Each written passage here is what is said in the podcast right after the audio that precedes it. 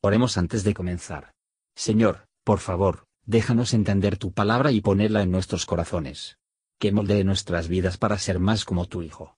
En el nombre de Jesús preguntamos. Amén. Capítulo 24 Cuando alguno tomare mujer y se casare con ella, si no le agradare por haber hallado en ella alguna cosa torpe, le escribirá carta de repudio y se la entregará en su mano, y despedirála de su casa y salida de su casa podrá ir y casarse con otro hombre.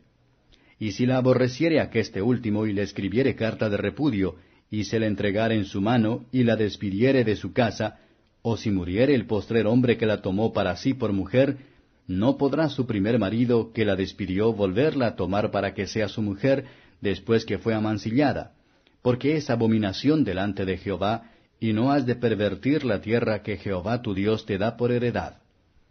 Cuando tomare alguno mujer nueva, no saldrá a la guerra, ni en ninguna cosa se le ocupará. Libre estará en su casa por un año, para alegrar a su mujer que tomó.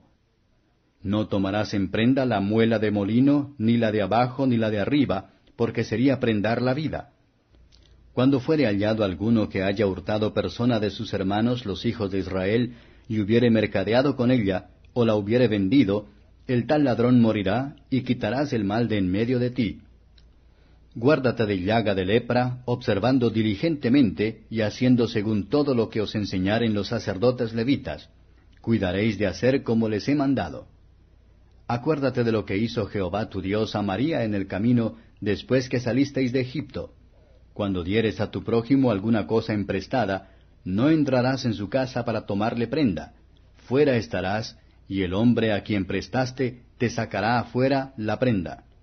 Y si fuere hombre pobre, no duermas con su prenda. Precisamente le devolverás la prenda cuando el sol se ponga, para que duerma en su ropa y te bendiga, y te será justicia delante de Jehová tu Dios.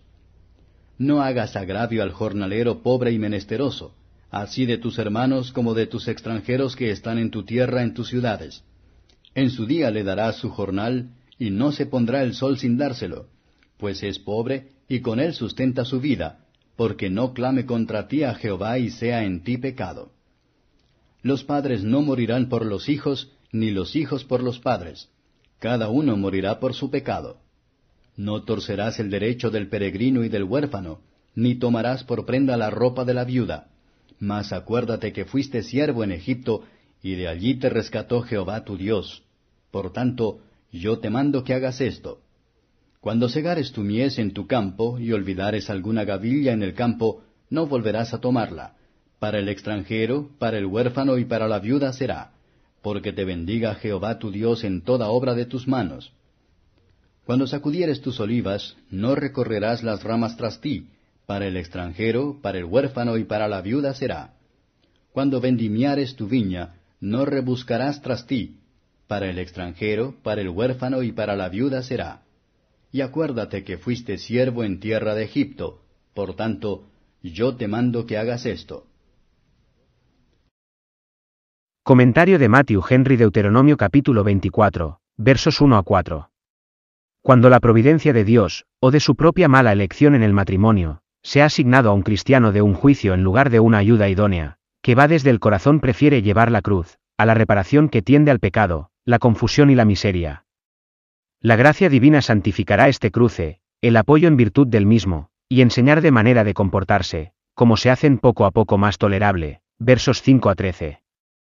Es de gran importancia que el amor se mantendrá entre marido y mujer, que evitan cuidadosamente todo lo que podría hacer que extraña el uno al otro. Man robo era un crimen capital, que no pudo ser resuelta, como otros robos. Por la restitución. Las leyes relativas a la lepra deben ser observados cuidadosamente. Por lo tanto, todos los que sienten su conciencia bajo la culpa y la ira, no hay que cubrirlo, o tratarán de deshacerse de sus convicciones, sino por el arrepentimiento y la oración, y la humilde confesión, tomar el camino hacia la paz y el perdón. Algunas órdenes se dan acerca de las promesas de dinero prestado. Esto nos enseña que consultar el confort y la subsistencia de los demás, tanto como nuestro propio beneficio. Deje que el deudor pobre dormir en su ropa, y glorifiquen a Dios por tu agradecimiento para con él. Deudores pobres debe sentirse más de lo que comúnmente lo hacen, la bondad de los acreedores que no toman toda la ventaja de la ley en contra de ellos.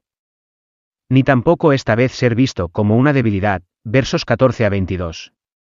No es difícil demostrar que la pureza, la piedad, la justicia, la misericordia, la conducta justa, la bondad a los pobres e indigentes, la consideración para ellos, y la generosidad de espíritu, son agradables a Dios, y convertirse en su pueblo redimido. La dificultad consiste en asistir a ellos en nuestro diario caminar y conversar. Gracias por escuchar y si te gustó esto, suscríbete y considera darle me gusta a mi página de Facebook y únete a mi grupo Jesús Answers Prayer.